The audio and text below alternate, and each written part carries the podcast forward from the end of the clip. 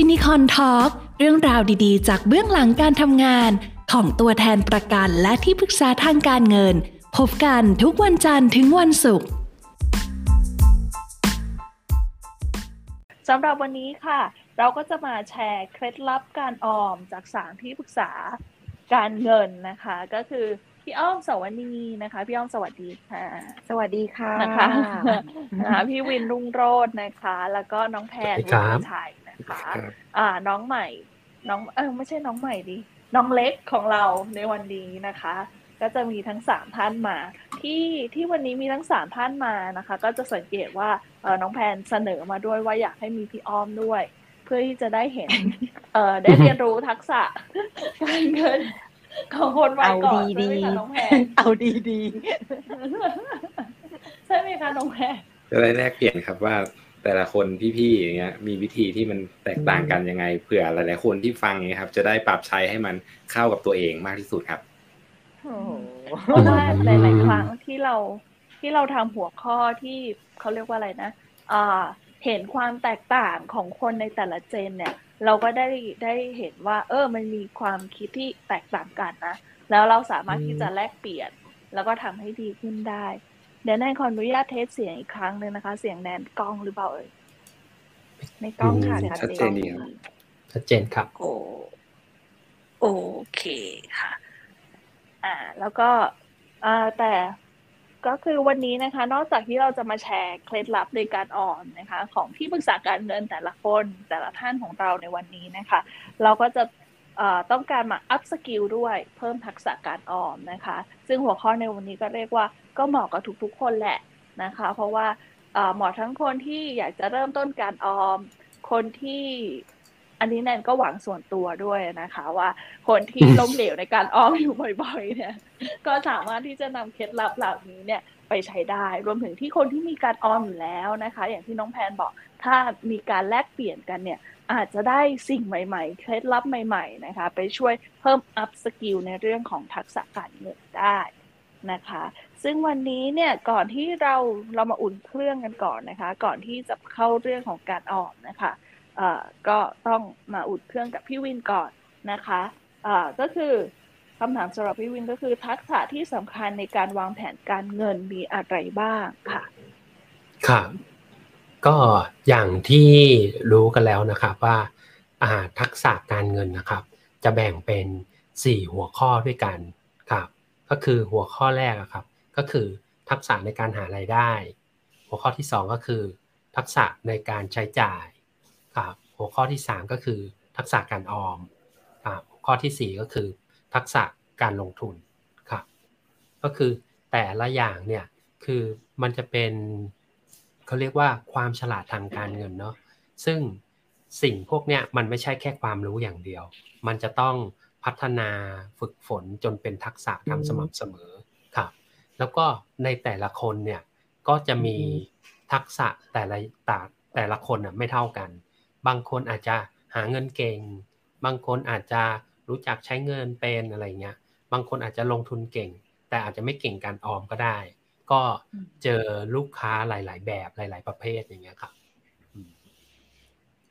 แล้วก็ทักษะอย่างเงี้ย ทักษะทุกตัวจริง ๆสำคัญเหมือนกันหมดเนาะแล้วก็อย่างทักษะการออมก็เป็นหนึ่งทักษะที่ที่มีความสำคัญเหมือนกันอ่าอย่างเช่นอ่าเคยได้ยินที่ว่าอ่าหาเงินเก่งไม่สู้ลงทุนเก่งอ่าแต่ลงทุนเก่งก็ยังไม่สู้กับออมออมเป็นอ่า แล้วก็ออมเป็นเนี่ยก็ไม่สู้กับใช้จ่ายเป็นอืมประมาณเนี้ยครับก็คือเรื่องของทักษะการออมนี่ก็คือเป็นหนึ่งในเรื่องของทักษะในการวางแผนการเงิน ซึ่งการออมเนี่ยก็รู้อยู่แล้วว่านั่นก็คือการเก็บเงิน ใช่ไหมคะอือฮึให้ได้เพิ่มพูนเพื่อที่จะไปใช้ในจุดประสงค์ต่าง ๆ แล้วทำไมทักษะการออมถึงต้องอยู่ ต้องมีการออมอยู่ในส่วนนี้นะคะในเรื่องของการวางแผนการเงินให้พี่วินขยายให้ชัดๆดีกว่าอ๋อครับ ก็คือว่าอ่าถ้าพูดถึงในช่วงชีวิตของคนเนาะช่วงชีวิตของคนมันก็จะมีช่วงที่เราต้องพึ่งพาคนอื่น ก็จะเป็นช่วงชีวิตเริ่มต้นจนถึงวัยเรียนอ่าถ้าช่วงที่สองก็คือช่วงที่เราหารายได้ แล้วก็ช่วงที่สาม ก็จะเป็นช่วงที่เราไม่มีรายได้ก็จะเป็นช่วงเกษียณครับสามช่วงเนี้ยมันจะมีแค่ช่วงเดียวที่เราอะมีรายได้ เราสร้างรายได้ได้ ดังนั้นน่ะช่วงนี้แหละคือเราต้องเก็บสะสมเงิน ไว้ใช้ตอนเกษียณทักษะการออมก็เลยเป็นทักษะที่สำคัญ ถ้าสมมุติว่าเรามีรายได้ไปเรื่อยๆ สม่ำเสมอโดยที่แบบไม่ต้องอ่าเขาเรียกอะไร โดยที่ไม่ต้องทำงานอะไรเงี้ยอ่าโดยที่สม่ำเสมอด้วยนะ การออมอาจจะมองว่าเป็นเรื่องรองลงมาก็ได้ แต่ยังไงก็ยังจำเป็นอยู่ เพราะว่าสิ่งของหรือว่าเป้าหมายบางอย่างจะต้องใช้การสะสม อย่างเช่น สมมุติเราต้องการจะซื้อบ้านใหม่ ซื้อรถใหม่อย่างเงี้ยเราก็ต้องมีเป้าหมายในการออม มีการเก็บสะสมอะไรอย่างเงี้ย เพื่อที่เราจะได้มีเงินก้อนก้อนนั้นอะ ใช้จ่ายตามวัตถุประสงค์ครับแล้วอย่างทักษะที่มากกว่าการออมก็คือเป็นทักษะการลงทุนเราก็ทราบอยู่แล้วว่าการลงทุนเนี่ยมันต้องมีต้นทุนกับมีเวลาครับถ้าเราไม่มีต้นทุนเลยเนาะเราไม่มีการเก็บออมไม่มีการสะสมมูลค่าแรกอะไรเงี้ยการที่มันจะเพิ่มทวีมูลค่าก็ถือว่ายากครับ ถ้าอย่างนี้แล้วชีวิตที่บอกว่าชีวิตทั้งหมดใช่ไหมคะชีวิตช่วงที่สองเนี่ย เป็นช่วงเวลาแห่งการออมพี่อย่างพี่วินเนี่ยพี่วินคิดว่าเออไม่ได้คิดว่าเออในช่วงที่สองของชีวิตที่มีเวลาแล้วก็มีความสามารถในการออมเนี่ย มันอยู่สักกี่ปีคะอืมครับ สมัยก่อนเนอะสมัยก่อนการออมเนี่ย ที่มองว่าอ่าต้องเป็นรุ่นสักยี่สิบสามสิบสี่สิบปีอะไรเงี้ย ที่ ชีวิตคนเราอายุไขของคนเรายังไม่เยอะมากเนาะอาจจะอยู่ที่ประมาณสักหกสิบกว่าเอ้ยไม่ใช่ออกหกสิบห้าเจ็ดสิบอะไรเงี้ย เราก็เห็นแบบว่า เอ้ย คนก็อายุอาจจะไม่ถึงอย่างนั้น พอถัดมาก็จะเป็นสักเจ็ดสิบก็เจ็ดสิบเจ็ดสิบห้าก็เสียหมดแล้วอะไรเงี้ยช่วงชีวิตหลังเกษียณเนี่ยก็จะไม่เยอะมาก สมมุติว่ามีเวลาสักสิบห้าปี แต่ช่วงการทำงานเนี่ยเรามีเวลาถ้าคิดแบบต่ำๆเลยเนาะ ยี่สิบห้าถึงหกสิบเนี่ยก็มีเวลาสักเท่าไหร่สามสิบกว่าปีช่วงนั้นน่ะมันก็จะเป็นช่วงเก็บสะสมที่มากกว่าอืมแต่ถ้าในปัจจุบันเนี่ยอายุไขของคนเรามากขึ้นด้วยอ่าอาจจะทำให้การสะสมสำคัญเหมือนกันครับ เอไม่แน่ใจอย่างสำหรับของพี่อะค่ะวินของพี่พี่ก็จะแบ่งอย่างเงี้ย เพราะว่าจะมีสูตรของดรซานเจเนาะเขาก็จะแบ่งเป็นแปดหมื่นสองพันวัน ก็จะแบ่งเป็นสี่ช่วง อย่างที่วินบอกเลยคือช่วงแรกเกิดจนถึงอายุ 20 ปีเนี่ยเป็นช่วงที่ต้องต้องพึ่งพายังเรียนหนังสืออยู่ แต่พอ 20 ถึง 40 ก็เป็นช่วงที่เริ่มทำงาน first job แล้วเนอะ first job first car แต่พอ 40 ถึง 60 ปีก็เป็นช่วงที่ ช่วงสุดท้ายของการหาเงินแล้วก็จะกะเกษียณ ถ้าอย่างนั้นก็เท่ากับว่าเราจะมีเวลาหาเงินคือช่วงอายุ 20ถึง60 ปีก็คือประมาณ 40 ปี เพราะหลังจากนั้นเนี่ย60ถึง80 ปีก็เป็นวัยเกษียณแล้วหรือวัยวัยอันจากไป ถ้าพูดอย่างนี้พูดง่าย ๆ ก็คือว่าประมาณสี่สิบปีที่หาเงินเพื่อเก็บเพื่อออมเพื่อใช้ แต่เอาไปใช้กับสี่สิบปีที่ยังต้องพึ่งพาคน เพราะฉะนั้นเนี่ยก็เลยมองเห็นง่ายๆว่าการออมมันเลยสำคัญอะใช่เลยครับ เป็นก้าวแรกด้วย แล้วก็ที่เราจะไปถึงขั้นการลงทุนที่มันจะชนะเงินเฟ้อครับอืมมันก็มีมูลค่าของมันในแต่ละปีเนาะแล้วอย่างน้องแพนนะคะ น้องแพนนี้เขาเรียกว่าอะไร น้องเล็กของเราเนี่ยเริ่มออมตั้งแต่อายุเท่าไหร่คะเอาจริงๆผมว่าสำหรับผมเนี่ยก็คือดูเลยว่าเราอะเริ่มมีรายได้ ตั้งแต่เมื่อไหร่แล้ว ในตอนนั้นอะเราก็ถ้าเราออมได้เราก็ออมแต่ตอนนั้นเลย จนถึงช่วงที่เราหาหาเงินไม่ได้ ถ้าคนทั่วๆไป ก็น่าจะเกษียณประมาณหกสิบอะไรเงี้ยอย่างที่พี่ออมบอกเลยครับ แต่ส่วนส่วนรายได้เนี่ย ผมว่านี่มันแตกต่างที่คนนะอย่างผมเนี่ย ตอนตอนเด็กอะก็เราไปเรียนเราก็ได้เงินค่าขนมใช่ครับเราก็สมมุติว่าตอนเด็กเราอยากได้ของเล่นหรือเราอยากได้อะไรเงี้ยเราก็เก็บเงินเนี่ยจากค่าขนม อันเนี้ยเก็บเก็บเก็บเก็บไปได้จน อันเนี้ย อันนี้ผมว่ามันก็เหมือนเป็นจุดเริ่มต้นของการออมนะครับ ใช่ครับ ส่วนพอพอเราโตขึ้น แล้วถ้าเกิดเรายังเรียนอยู่มหาลัยเงี้ยแต่เราทำงานพิเศษด้วย มันก็มันก็มีรายได้ ตรงนั้นเราก็สามารถแบ่งมาเป็นเงินออมได้เหมือนกันผมว่าจุดเริ่มต้นอะมันมันอาจจะแบบแล้วแต่คนที่ว่าเขาหารายได้ได้ตั้งแต่ตอนไหน แต่ว่าไปจบเนี่ยน่าจะประมาณใกล้ ๆ กันครับ ประมาณหกสิบหรืออะไรเงี้ยสำหรับคนทั่วไปนี่ครับ ประมาณนี้ ค่ะ ซึ่งถ้ามีการออมที่ดีสำหรับบางคนก็สามารถเลือกที่จะเกษียณเร็วขึ้น หรือว่า early retire เร็วขึ้นได้ด้วยเหมือนกันนะ แต่ว่าพูดถึงพอน้องแพนย้อนอดีตเนี่ยก็ทำให้คิดเหมือนกันว่า เออจริง ๆ คนเรามีรายได้ตั้งแต่เด็กแล้วนะ ตั้งแต่ห้าบาทสิบบาทเงินที่โรงเรียนนะคะ แล้วก็แต่ว่าทักษะในการเก็บของแต่ละคนมันแตกต่างกันจริง ๆนะคะ และยิ่งสำหรับยุคสมัยเนี้ย เราจะเห็นว่า มีเอ่อคนอายุน้อยๆเนี่ยร้อยล้านเนี่ยเกิดขึ้นได้เยอะด้วยช่องทางต่างๆ เทคโนโลยีต่างๆ ที่เกิดขึ้น เพราะฉะนั้นเรื่องการออมก็คือไม่จำกัดวัยไม่จำกัดอายุ แต่ว่าต้องมีเงินออมให้ได้มีเงินสำหรับใช้ในช่วงบ้านปลายของชีวิตอันนี้ น่าจะเป็นจุดที่สำคัญนะคะใช่ครับถ้าอย่างนี้แล้วเนี่ยนิสัยการออมของแต่ละคนเป็นยังไงบ้างที่เราจะมาแชร์กันวันนี้ เริ่มจากน้องเล็กก่อนดีกว่าค่ะเพ ราะว่าพี่ใหญ่ request มาสำหรับผมครับเอ่อการออมของผมเองอะ อันนี้ต้องพูดว่าสมัยก่อนอะ ในช่วงที่เรายังเป็นเด็กอยู่อะ เรายังมีภาระไม่เยอะ เราจะไม่ต้องจริงๆผมผมมองว่าเราอะตอนนั้นเราอาจจะคิดอะไรไม่มากได้ เช่นแบบเออได้เงินมาแล้วก็เก็บไว้ และส่วนหนึ่งเราก็ใช้ แต่พอพอเรามี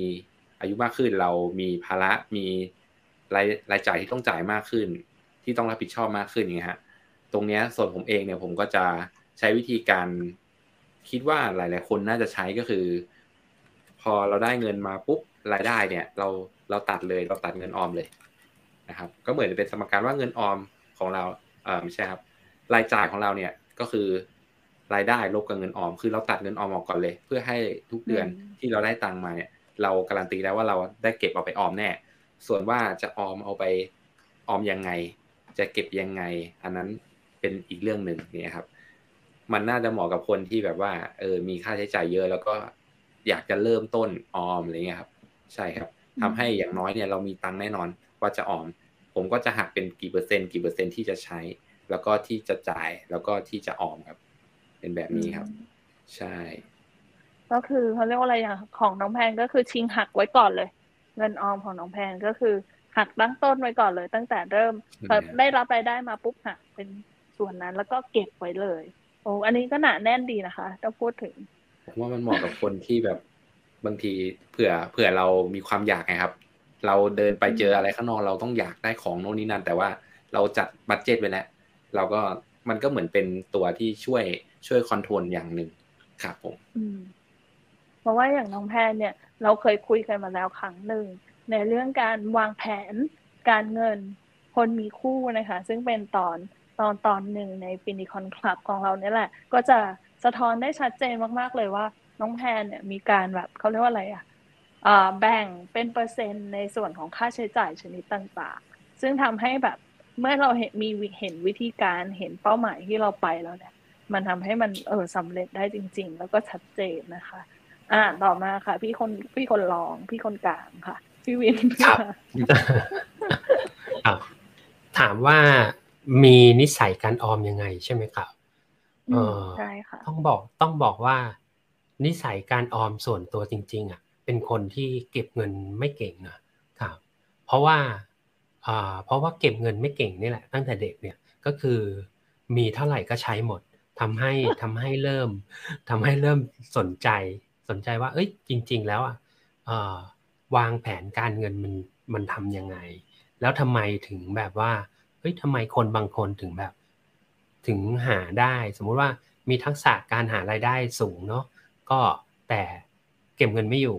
เอ่อหรือว่ามีทักษะการหารายได้สูง แต่ทักษะการใช้จ่ายก็มีนะก็คือ อาจจะซื้อของก็คือเท่าที่จำเป็นหรือว่าซื้อของที่มูลค่าจริง ๆ อะไรอย่างเงี้ยอ่าแต่ทำไมคนบางกลุ่มบางประเภทแบบเนี้ย ถึงเก็บเงินไม่อยู่อะไรเงี้ยมันก็เลยมันก็เลยเป็นเป็นที่มาให้แบบเอ้ยเราสนใจนะว่าเอ้ยทำไมบางคนถึงเก็บเงินไม่ได้สักทีอะไรอย่างเงี้ยอืมซึ่งถ้าถ้าให้ถ้าให้ประเมินตัวเองเนาะก็อยู่ในระดับที่แบบเต็มสิบอยู่ประมาณสักสามสี่อะในด้านในในด้านการออมเนาะเออประมาณนี้ในแล้วอก็ดีตหรือว่าปัจจุบัในนอดีตเปล่า ในอดีตหรือปัจจุบันจริง ๆ ถ้าถ้าพูดถึงเนาะ ว่านิสัยจริง ๆอะมันก็ไม่ได้เปลี่ยนไปเท่าไหร่ อืม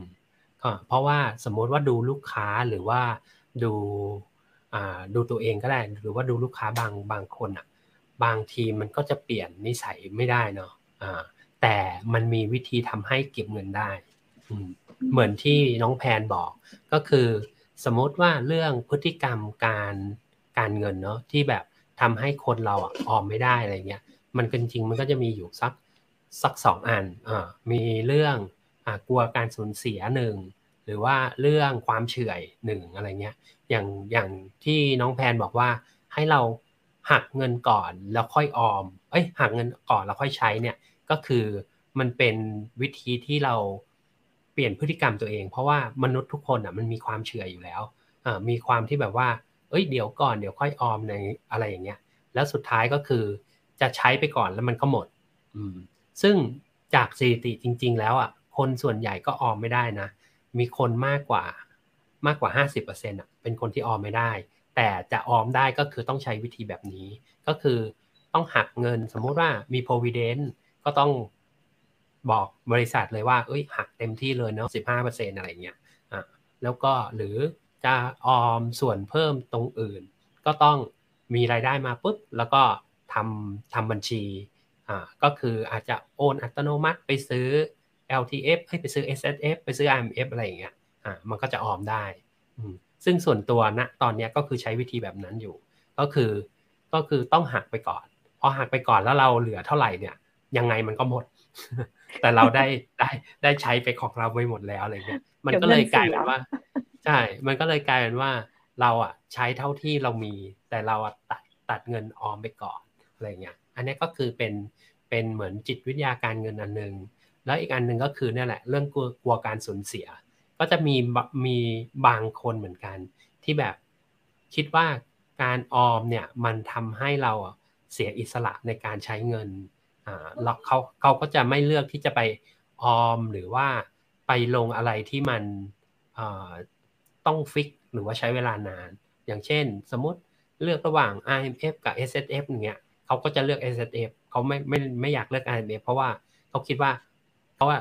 ต้องจ่ายเงินให้กับ IMF อะไรประมาณเนี้ยอืม หรือแบบถ้าเป็นออมในประกันที่แบบยาวๆอย่างเงี้ยเขาก็จะไม่เลือก อืม ประมาณนี้ ที่ปิดไปไม่ไปตะกี้นี่คือแบบแอบหัวร้อนเพราะว่ามันพอฟังฟังแล้วมันก็แบบเหมือนเป็นภาพสะท้อนถึงตัวเราเนาะโอ้จริงนะสองปัจจัยนะมันจริงจริงๆทั้งเรื่องความเฉื่อยทั้งเรื่องการสูญเสีย แต่ต้องถามพี่วินนิดนึงพี่วินบอกว่าพี่วินก็หักใช่ไหมหักหักเพื่อที่จะเก็บเหมือนกับน้องแพนเหมือนกันพี่พี่หักประมาณกี่เปอร์เซ็นต์นะคะอ่าคิดเป็นเปอร์เซ็นต์เหรอ คือ ถ้าถ้าจากรายได้พื้นฐานอะมันก็จะประมาณสิบห้าเปอร์เซ็นขึ้นอ่าแต่ถ้าเป็นส่วนเกินเนาะสมมติว่ามันเป็นส่วนเกินเราก็จะหักหมดเลย สมมติเช่นอ่าเรามีค่าใช้จ่ายสมมติคิดตัวเลขง่ายๆห้าหมื่นเนาะอ่ามันต้องหักอยู่แล้วละประมาณสองหมื่นหมื่นสองหมื่นอย่างเงี้ยอ่าแต่ถ้าเดือนนั้นมันมีรายได้เพิ่ม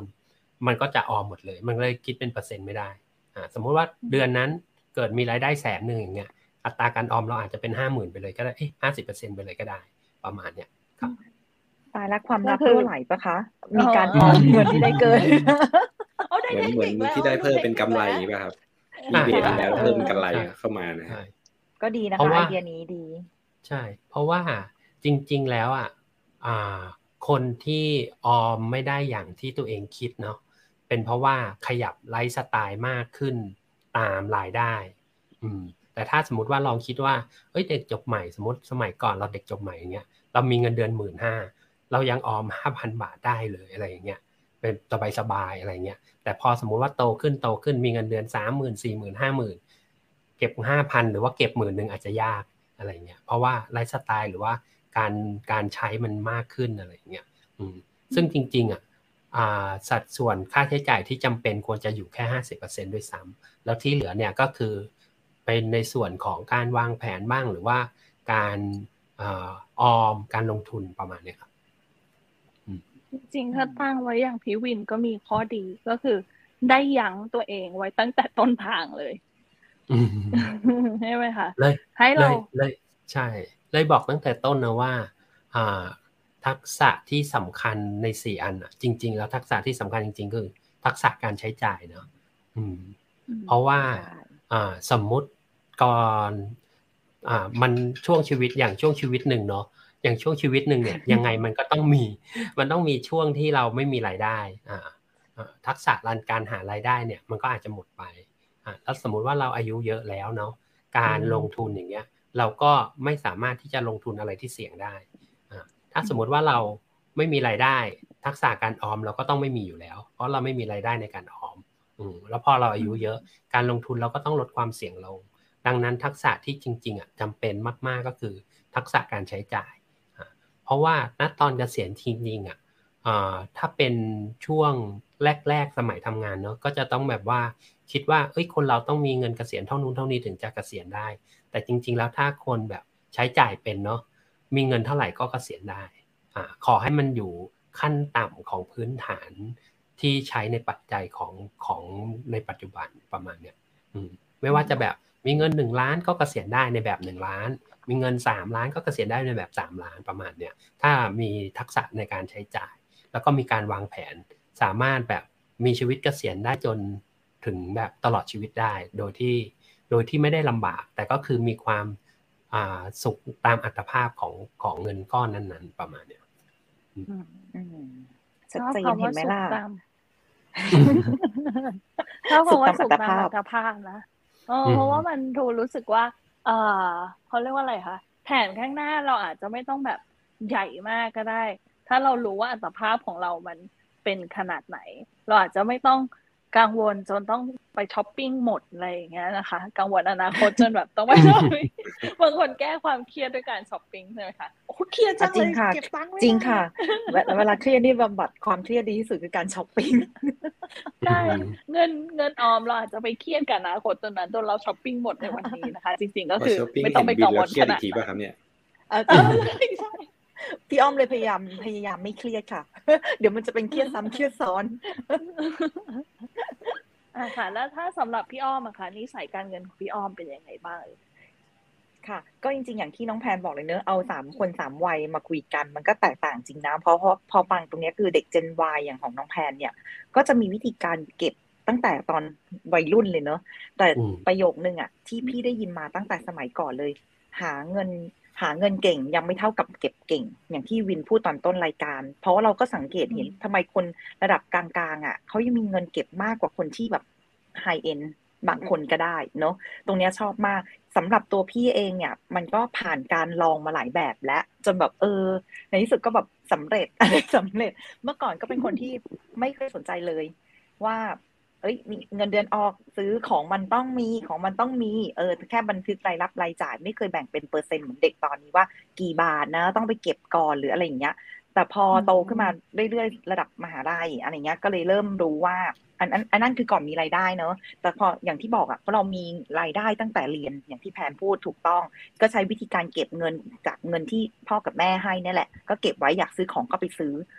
เห็นแบบของมันต้องมีอันนี้ก็ต้องมีแหละไอเทมอะไรเงี้ยซื้อซื้อ แต่ก็ซื้อในวงเงินของเรา แต่พอเริ่มทำงานเนี่ย เคยคิดเหมือนกันเฮ้ยทำไมเงินไม่อยู่เลย เงินเก็บไม่ได้ เงินเดือนอะ ก็มีเป็นหลักหมื่นเจ็ดสองหมื่นต่างเงินเริ่มต้น ก็พยายามหลายวิธีน้องแนนพี่ใช้วิธีแบบว่าเฮ้ยพกเงินสดที่น้อยลงเฮ้ยเงินไม่มีไม่มีจำกัดเลยจำกัดว่าอาทิตย์นี้ใช้เงินเท่านี้พอ บังคับตัวเองเนอะแล้วพอเริ่มมีบัตรเครดิต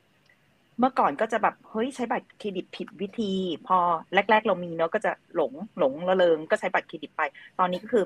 บัตรนี้เติมน้ำมัน บัตรนี้เพื่อสิ่งนี้ แล้วแต่ละเดือนอะ อะบัตรเซ็นทรัลอะไว้ใช้ซื้อของที่เราอยากได้ แต่ก็ต้องรู้ว่าหนึ่งเดือนมี budget เท่าไหร่เนาะรวมถึงเรื่องของการเก็บเงินในแบงก์ก็จะเก็บเลยว่าณวันนี้ก็จะเก็บเลยว่า อันนี้คือเงินเอาเอาเรื่องเก็บก่อนเนอะอันนี้คือเงินที่รายได้มันเข้ามาอยู่แล้วแหละแต่พอรายได้เข้ามาเนี่ย เราจะแบ่งเงินกระจายไปตามแบงก์ต่าง ๆ ว่ารายได้เราที่เข้ามาจะแบ่งเป็นกสิกรไทยพาณิชย์ แล้วก็จะแบ่งเป็นกรุงเทพ เออเพราะเงินมันเข้ามาจากช่องทางกรุงศรีก็แบ่งสัดส่วนไป เสร็จแล้วปุ๊บก็จะมีบัญชีหนึ่งบัญชี เพราะว่าอย่างที่บอกคือมันต้องสร้างวินัยของตัวเองคือเราชอบเที่ยว แล้วก็จะมีบัญชีท่องเที่ยวของเรา อ่า บัญชีนี้ก็จะต้องแบ่งจากรายรับของเราเนี่ย ไปเข้าบัญชีท่องเที่ยว แล้วบัญชีที่ได้จากค่าใช้จ่ายของเงินเดือนรายรับจากเงินเดือนเนี่ย ก็จะใช้หมุนเวียนกับเรื่องของงานเนาะส่วนบัญชีกสิกรก็จะใช้ลักษณะของครอบครัวไปไทยพาณิชย์ก็ไว้เพื่อเก็บ เออไทยพาณิชย์กับกรุงเทพจะเก็บสองอันนี้ไว้คู่กันเออไว้เติมบัตรอีซี่พาสกับอันนี้เลยนะ บัญชีนี้อะไรประมาณนี้เลยค่ะ ก็เป็นการสร้างวินัย แต่สิ่งที่พี่ทำมากที่สุดคือ ถ้าภายในเดือนไหนสัปดาห์ไหน แล้วเราอะอยากได้ของฟุ่มเฟือยจากเดิมที่เราตั้งบัตเจ็ตไว้ พี่จะลดค่าใช้จ่ายตัวเองลง เช่นอืมนี่ของตัวเองเลยนะเออเพราะโควิดก็ทำให้เราเรียนรู้เพราะเราออกไปไหนไม่ได้ พี่จะลดค่าใช้จ่ายในการในของส่วนตัวเช่น ง่าย ๆ เลยกาแฟปกติเนี่ย เคยต้องกินทุกวัน แก้วละร้อยี่สิบก็กิน แต่ถ้าเดือนไหนที่เรารู้สึกว่าวันช่วงอาทิตย์ไหนที่เรามีของ unplan ของเราแล้ว ที่เราจำเป็นต้องซื้อค่ะ พี่ก็จะลดค่าใช้จ่ายไม่จำเป็นตรงนี้ไป กินนอกบ้านน้อยลงกาแฟชงกินเองได้ ก็ซื้อแบบสตาร์บัคซองมาอะไรอย่างเงี้ยค่ะ มันก็รสชาติเหมือนกัน แล้วก็ไม่ต้องออกไป ไม่ต้องออกไปที่แบบเจอคนผู้คนอะไรด้วย ก็จะเป็นการลดค่าใช้จ่ายของตัวเองค่ะ แล้วก็พยายามเพิ่มรายได้ค่ะ อย่างที่บอกว่าชีวิตจะเกษียณสุขเนี่ย คือชีวิตจะเกษียณสุขเนี่ยมันก็อย่างที่เราบอกอะอยากใช้เยอะก็ต้องเพิ่มรายได้เยอะเพิ่มรายได้เยอะลดค่าใช้จ่ายเป็นของคู่กันเลย อืมเราฟังจากนิสัยการออม แล้วก็รวมถึงการใช้เงินของพี่อ้อมด้วยนะก็จะรู้สึกเลยว่า เออ มันเข้าเรื่องสี่ทักษะการเงินของพี่วิทย์นะก็คือของพี่อ้อมคือ คือเขาเรียกว่าอะไรอะอ่าออมไปด้วย แต่ก็รู้จัก ใช้จ่ายไปด้วย ไปแบบเหมือนคู่คู่กัน มันถึงจะนั่นแล้วก็อย่างที่สำคัญคือสติค่ะ สติก็คือเหมือนกับว่าพี่อ้อมพราะพี่อ้อมรู้แล้วแหละว่าเป้าหมายของตัวเองคืออะไรในเดือนนั้นๆเลยอย่างเงี้ยนะคะ ก็สามารถที่จะมาทำมาทำเขาเรียกว่าอะไรอะเกลี่ยกันได้ ได้ลงตัว ถ้าอย่างนี้แล้วเนี่ยค่ะแต่อย่างพี่วินเมื่อกี้ก็คือจะให้ให้คะแนน ให้คะแนนตัวเองมาแหละว่า ให้คะแนนตัวเองด้านการออมสามถึงสี่เองเหรอพี่วิน ใช่ใช่ใช่เออเพราะจริง ๆ นะ ถ้าไม่ตัดไปก่อนเนาะก็จะใช้ อืม ก็เลยก็เลยไปอยู่ในนี่แหละในอยู่ในพวก อ่าบัญชีอื่น ๆ ที่แบบว่าเราอะต้องแบบถอนไม่ได้อะไรอย่างเงี้ย อือืมมถ้ามันมันมีสภาพคล่องเราก็จะใช้ ก็คือจริง ๆ ก็เป็นเป็นสิ่งที่หลาย ๆ คนควรจะประเมินเนาะอ่า ว่าตัวเองมีนิสัยการออม แบบไหน แล้วจะได้แบบเลือกใช้เครื่องมือได้ถูกต้องอะไรเงี้ยแล้วก็อย่างที่แบบฟังพี่อ้อมเมื่อกี้เนาะอ่าก็จะเห็นได้ชัดเลยว่า พอยุคสมัยมันเปลี่ยนเทคโนโลยีมันเปลี่ยนเนาะมันก็จะมีมีวิธีมีมีแบบเปิดบัญชีได้หลาย ๆ บัญชีแล้วก็ใช้อ่าตัวโมบายแอปเนาะโอนไปโอนมาอย่างเงี้ยสะดวกอืมถ้าเป็นแบบย้อนไปสักห้าปีเจ็ดปีที่แล้วอย่างเงี้ยทำแบบนี้ไม่ได้นะ เพราะจะโดนแบบ ค่าธรรมเนียมบานเลยใช่ใช่จะโดนค่าธรรมเนียมแบบว่าเอ้ยต้องแบบอ่ามีวิธีคำนวณดีๆ อะไรอย่างเงี้ย อืมอืมประมาณเพนี้ราะว่าเพราะเพถ้าราะว่าเปลี่พี่ยนเคยล้มอ่าโทษทีครับเพราะว่าพี่เคยล้มเหลวนะใช้คำว่าล้มเหลวเนี่ยกับการที่มีบัญชีเดียวแล้วก็ใช้มันหมดเลย แล้วเสร็จแล้วอืมทำไมเงินหามาทั้งปีมันหายไปไหนอะแล้วเราบอกตอบตัวเองไม่ได้เลย มันหายไปกับค่าใช้จ่ายส่วนไหน เพราะว่าเป็นคนที่ไม่ได้บันทึก ไม่ได้บันทึกรายรับรายจ่ายเหมือนอย่างที่เด็กวัยรุ่นเขาบันทึกเนอะถ้าเป็นเรื่องของส่วนตัวจะไม่บันทึกแต่ถ้าเป็นเรื่องของครอบครัวก็จะบันทึกว่าอันนี้ซื้ออะไรซื้ออะไรแต่ละรายการ ก็มาดูค่าใช้จ่ายในแต่ละเดือนอะไรอย่างเงี้ยค่ะ แต่ว่ามันเคยเป็นอย่างนั้นแล้วก็เลยรู้สึกเออตอบตัวเองไม่ได้จริง ๆ ว่าเอ้ยทำงานทั้งปี มันมีแต่ paper มีแต่ statement ว่าปีเนี้ย เรามีรายรับเท่าไหร่ กี่หลักอะไรเงี้ย แล้วไหนเงินฉันอะไรเงี้ยเออ ตอบไม่ได้ อย่างพี่ยอมก็คือ ใช้วิธีก็คือเห็นใช้ตัวบัญชีอะเป็นเหมือนกระเป๋า กระเป๋าสำหรับสิ่งนี้กระเป๋าสำหรับสิ่งนี้สำหรับสิ่งนี้ แล้วอย่างนี้พี่อ้อมให้คะแนนในเรื่องนิสัยการออมของตัวเองสักเท่าไหร่คะ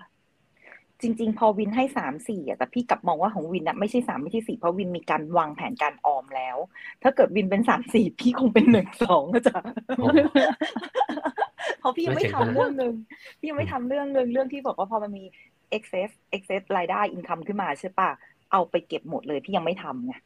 เออพี่ก็ยังอยู่อืมแล้วก็ยังอยู่ในแบงค์ที่ แต่ก็ใช้วิธีว่า เอ้ย อันเนี้ยทำเงินให้โตขึ้น เออแบบอืมแค่โยกอะตรงนี้อะโยกเงินที่โตขึ้นไม่ว่าจะเป็นเรื่องของการฝากตามระยะระยะของแต่ละแบงค์หรือซื้อหุ้นกู้ หรือว่าเงินออมประกันหรือไปลงทุนในยูนิตลิงอะไรเงี้ย ก็คือจะเอาเงินเอาเงินตรงเนี้ยไปกระจายทำเพิ่มเติม แล้วก็เหมือนกับว่าอย่างสมมติว่าพี่เปิดบัญชีเงินฝากระยะยาวอย่างเงี้ยมันก็จะมีครบเทอมของเขาใช่ไหมพอครบเทอมเสร็จก็คิดละเอาไปต่อที่ไหนดีไปพัก เขาใช้ว่าไปพักไปพักที่เราเกิดเหตุการณ์ฉุกเฉินเนี่ยจะเอาไปใช้ได้อะไรอย่างเงี้ยค่ะ ก็ต้องดูไอ้ตรงนี้ครบตรงนี้ครบแล้วอะหุ้นกู้แล้วก็ไม่เอาระยะยาวเกินไปเพราะเราก็ไม่แน่นอนอะไรอย่างเงี้ยค่ะ ก็สามถึงสี่ปีประมาณเนี้ยก็เก็บเอาไว้ทิ้งไว้อะไรอย่างเงี้ยค่ะเพราะจริงๆก็คือรูปแบบการออมอะสมัยนี้มันไม่ใช่เก็บเงินในธนาคาร หรือว่าถ้าเป็นเด็กก็คือเก็บเงินกระปุก แต่จริงๆก็คือเก็บเงินได้ในหลายผลิตภัณฑ์ แล้วเพื่อมาแล้วเมื่อมาเอาเอาผลิตภัณฑ์เหล่านั้นมารวมกันเนี่ย เราก็จะเห็นเงินออก ของเรานะคะที่มีอนาคตที่สดใส และอย่างน้องแพนล่ะ น้องแพนให้ให้คะแนนการออมของตัวเองเท่าไหร่คะจริงๆอะต้องพูดอย่างเงี้ยครับว่า พอพูดถึงเรื่องออมอะแล้วผมมามองย้อนไปในอดีตตอนแบบเพิ่งจบมาทำงานอะตอนนั้นรู้สึกว่า รู้สึกว่าจริง ๆ ตอนนั้นรู้สึกว่าเราอะ น่าจะเก็บรู้สึกว่าเหมือนเราเก็บเงินได้เยอะแต่จริงๆแล้วพอพอผ่านไปแล้วรู้สึกว่าจริงๆแล้วเราก็ไม่ได้เก็บเงินเก่งอะไรเลยนะฮะเพราะว่าคือเราเราแค่แยก เงินเก็บไว้ก้อนหนึ่งแล้วเราก็ตอนนั้นก็ยังไม่ได้คิดว่า เอ๊ะมันจะแบ่งเป็นกี่ทางดี จากเงินเก็บที่เรามีอะไรเงี้ยครับ ก็ให้สักห้าแล้วกันห้าแต่ว่าตอนเนี้ยเราพอเราเราโตขึ้นเราก็รู้ว่าเอาเงินมาทำอะไรได้บ้างนี่ครับ มันก็รู้สึกว่า เออ มันทำให้เงินเราก็เก็บได้หลายทาง อย่างเช่น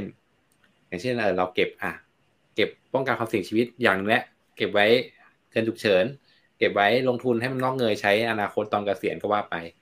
แต่ว่าหลักๆแล้วอะปัจจุบันนี้ผมเหมือนเหมือนผมก็อ่านด้วยฟังด้วยคุยกับคนอื่นอย่างเงี้ย เหมือนกับจริง ๆ ถ้าเราอยากออมให้ได้เยอะหรืออยากออมให้แบบ คือบางคนเหมือนที่พี่บินบอกครับ แบบเอ้ยออมเหมือนเราเป็นการจำกัดตัวเองเพื่อที่เพื่อที่จะว่าต้องเก็บตังค์นะเอาไปใช้จ่ายโน่นนี่นั่นไม่ได้ แต่แทนที่ว่าเราจะไปคิดอย่างนั้น แล้วก็หาหาอะไรที่มาเป็นกิมมิกอะให้ให้ออมแบบสนุกสนุกอะ เวลาเราเห็นให้มันอยู่ในชีวิตประจำวันอะมันก็จะช่วยให้เราออมเพิ่มได้ครับ ใช่ เหมือนกับแบบอย่างที่หลายๆคนน่าทำก็แบงค์ห้าสิบใช่ไหมครับ ได้เงินทอนแบงค์ห้าสิบมา ตอนแรกตอนต้นเดือนก็ก็จะรู้สึกดีครับ พออยู่ปลายเดือนแล้วเอ้ยทำไมได้แบงค์ห้าสิบอีกแล้วตังค์ไม่มีอะไรเงี้ยแต่ว่าสุดท้ายเราก็ต้องออมนะครับถูกไหมครับนี่ครับ หรือว่า หรือว่าอย่างผมเนี่ย ปกติคิดว่าผู้ชายหลายคนน่ะกระเป๋าตังค์น่าจะไม่ได้มีที่เก็บเหรียญ ผมก็จะเหรียญเนี่ยใส่กระเป๋ากางเกง เวลาได้ได้มาก็ใส่กระเป๋ากางเกง กลับบ้านเนี่ยก็ใส่กใส่ใส่ใส่เขาเรียกอะไรกระปุกเหมือนเป็นหยอดกระปุกเหมือนกระปุกเล็ก ๆ เพื่อที่แบบคือจริงๆตอนเช้าเนี่ย ถ้าเรานั่งเมล์นั่งบีเอสเราก็เอาเหรียญไปเผื่อนะเผื่อเป็นเศษเศษที่แบบใช้จ่ายตัดจ่ายจ่ายด้วยครับ แต่ว่าไอ้ไอ้เหรียญอีกส่วนหนึ่งอะเราก็เก็บไว้อีกกองนะเก็บไว้แยกเลย เพื่อเผื่อเราไปไหนเงี้ยเราคนเราเราไปทำบุญบ้าง เราก็ใช้เงินตรงนี้แหละ คือบางทีเราจะได้รู้สึกว่าเฮ้ย โหเราเก็บเงินแล้ว เราต้องทำบุญอีก ซึ่งจริง ๆ แล้วอะทุกคนอะทำบุญอยู่แล้วแหละแต่แค่ว่าเราก็เอาตรงนี้แหละ ที่แบบมันใช้จ่ายยากอะเอาไปหยอดตู้หยอดอะไรเงี้ยมันก็ทำมันก็เป็นเงินหลายบาทอยู่แล้วครับซึ่งตรงเนี้ยมันก็เป็นอีกส่วนหนึ่งนะที่หลายคนมองข้ามมันจะได้รู้สึกแฮปปี้ด้วยเออเราทำบุญมีเป็นผู้ให้ด้วยอะไรเงี้ยครับ อันนี้ก็เป็นเรื่องดีซึ่งมีอีกหลายเทคอ้อนิมคทำนี่ไงเสร็จแล้วพี่อ้อมทำนี่ผมมีอเนี่ยยู่ที่โต๊ะอยู่ที่โต๊ะทำงาน แล้วพอเสร็จแล้วโอ้จากดีตรงอะนี้ก็อย่างที่บอกเลยว่า เวลาเนี่ยเป็นคนที่นิสัยเสียคือเป็นคนที่เมื่อก่อนยังมีไอ้นี่คือน้อยลงแล้วไอ้นี่คือตั้งแต่ช่วงก่อนโควิดที่มีเงินทอนมีอะไรอย่างนี้ใช่ไหมตอนนี้คือ mobile app mobile app จะไม่มีเศษเงิน เมื่อก่อนอะด้วยความง่ายคือซื้อของก็หยิบแบงค์ตลอดทางไม่ควานหาเศษเออไม่เคยหยิบเศษอืมพอได้เศษกลับมาที่บ้านแต่ละวันเวลาเคลียร์กระเป๋าตังค์อะผู้หญิงอะ บ่งบอกถึงนิสัยเคลียร์กระเป๋าตังค์เสร็จอะมีเศษเหรียญอะใส่กระเป๋ากระเป๋านี่นี่คือเก็บห้องก็เลยหุ้ยแต่ละกระเป๋านี่เยอะหมดกันมีเงินทุกที่มีมีเศษเงินทุกที่เอามารวมกันแล้วก็อย่างที่บอกที่แพรบอกก็คือลงพี่ไปก็ลงใช้มาได้วิเยธีอะแบเลยบครับทำบุญ เยอะมากแล้วมันเป็นเศษเหรียญใช่ครับที่เป็นเศษเหรียญสิบกับเหรียญห้าทั้งนั้นเลยนะไม่มีเหรียญบาทเลยนะผมจะมีเนี่ยครับพี่อ้อมผมซื้อไอ้ที่ไอ้เขาเรียกอะไรที่มันเป็นเหมือนเป็นตัวที่แยกเหรียญน่ะ เราก็อ๋อใส่เหรียญโหสุดยอดเป็นเหรียญห้าเหรียญสิบไว้เป็นคือด้วยช่องๆความที่ว่าไว้ที่ว่าถึงวันหนึ่งเหรียญเราเยอะครับ แล้วเราเริ่มขี้เกียจควานหาแล้วเราก็ใส่ไป แล้วพอมันเต็มอะไอ้ส่วนนั้นแหละเราก็แยกไว้อีกอันหนึ่งประมาณนี้ทำโหบุญบ่งบอกความเรียบร้อยแตกต่างกันฟ้ากับเหวนั้นไม่น้องอย่างน้องที่แพพี่นอ้อมบบออกกก็เรื่องดีครับเรื่องเรื่องบันทึกอะครับผมเป็นคนขี้ลืม ผมก็จะใช้แอปนี่แหละ ช่วยบันทึกอืมก็บันทึกแยกแบบที่แคตตากรีที่เราคิดไว้ แล้วเราค่อยมาสรุปอะไรประมาณเนี้ยครับ เราค่อยมาคิดอีกทีว่าเอ้ยเดือนนี้ เดือนนี้แบบว่าใช้จ่ายตรงไหนเยอะไปไหมน้อยไปไหมอยากออมเพิ่มตรงไหนไหมอะไรเงี้ยประมาณนั้นนะครับอืมใช่แล้วอย่างของน้องแพนก็คือแบบเหมันมีกิมมิกอะที่ช่วยให้ในการอืมเก็บเงินสนุกขึ้นแบบไม่เนาะเครียดก็จะมีลูกครับเล่นอะไรพวกนี้ ถ้าฟังของแพนนะประเมินให้เลยว่าไม่ใช่ห้าแน่นอน เป็นแปดเนาะบางทีมันรู้สึกว่ามันแปลกอยากได้ออมมากขึ้นไงครับ มันก็เลยแบบอื มมันก็แบบ เอ๊ะมันมันยังมันยังไม่ได้อย่างที่เราคิดอะไรเงี้ยครับอืมใช่เพราะเชื่อไหมวิธีของแพนอะ พี่ทำมาหมดแล้วนะไม่ว่าจะแบบสมัยก่อนที่แบบมันมันต้องใช้เหรียญใช่ปะเหรียญเลยไม่ใช้เลยปีหนึ่งอย่างเงี้ย ก็ได้เหรียญกระปุกใหญ่เลย แต่พอได้ปุ๊บพอรู้ว่ามันมีปุ๊บมันก็หายหมด เอาไปนับแล้วก็ไปแลกก็ไปใช้ อย่างไอ้แบงค์ห้าสิบอย่างเงี้ยอืมก็มีเหมือนกัน ก็เก็บเก็บเก็บเก็บโอ้แล้วแบบ อาจจะเป็นเดือนที่ฟุกมีแบงค์ห้าสิบเยอะเนอะ ก็ได้แบบสองเดือนสามเดือนปุ๊บโอ้โห มันได้เยอะ ไอ้ก็เอาแบงค์ห้าสิบนั่นแหละไปใช้ จริงจริงๆแบงค์ห้าสิบก็เก็บตั้งแต่มหาลัยเหมือนกันอืมมีมีอีกวิธีเมื่อมาก่อนนำมันเสเป็นนอแบคงรับค์ยี่สิบทำไงคะ อันนี้อันนี้สำหรับคนแบบว่า คนมีคู่หรือว่าอะไรก็ได้นะอืมก็ตกลงกันก่อน อันนี้ต้องตกลงกันก่อนว่า ถ้าเกิดทะเลาะกันมีปัญหากันน่ะ ต้องจ่ายตังค์โอ้ด้วยกี่บาทก็ว่าไปอะไรเงี้ยอืมแล้วแล้วไอ้เงินเนี้ยอาจจะอาจจะเก็บไว้ไปเที่ยวก็ได้ หรือว่าจะอืมเก็บไว้ใช้อย่างอื่นก็ได้ แต่แค่แบบเหมือนเป็นเงินเก็บร่วมกันอะอะไรเงี้ยครับอื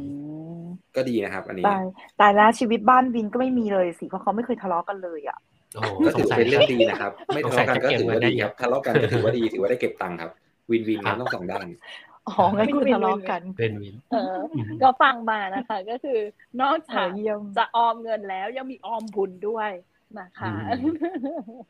ก็ได้ความแช่มชื่นใจกัน ก็คือแล้วแต่ทำไมที่ปรึกษาการเงินให้คะแนนตัวเองกระถ่อมตัวจังเนาะก็จริงๆจริง ๆ คนส่วนใหญ่เนอะที่ที่แบบเห็นเห็นที่ปรึกษาการเงินดัง ๆ หลาย ๆ คนอะส่วนใหญ่ก็คือจะมีจะมีความผิดพลาดในด้านการเงินมาก่อนนะ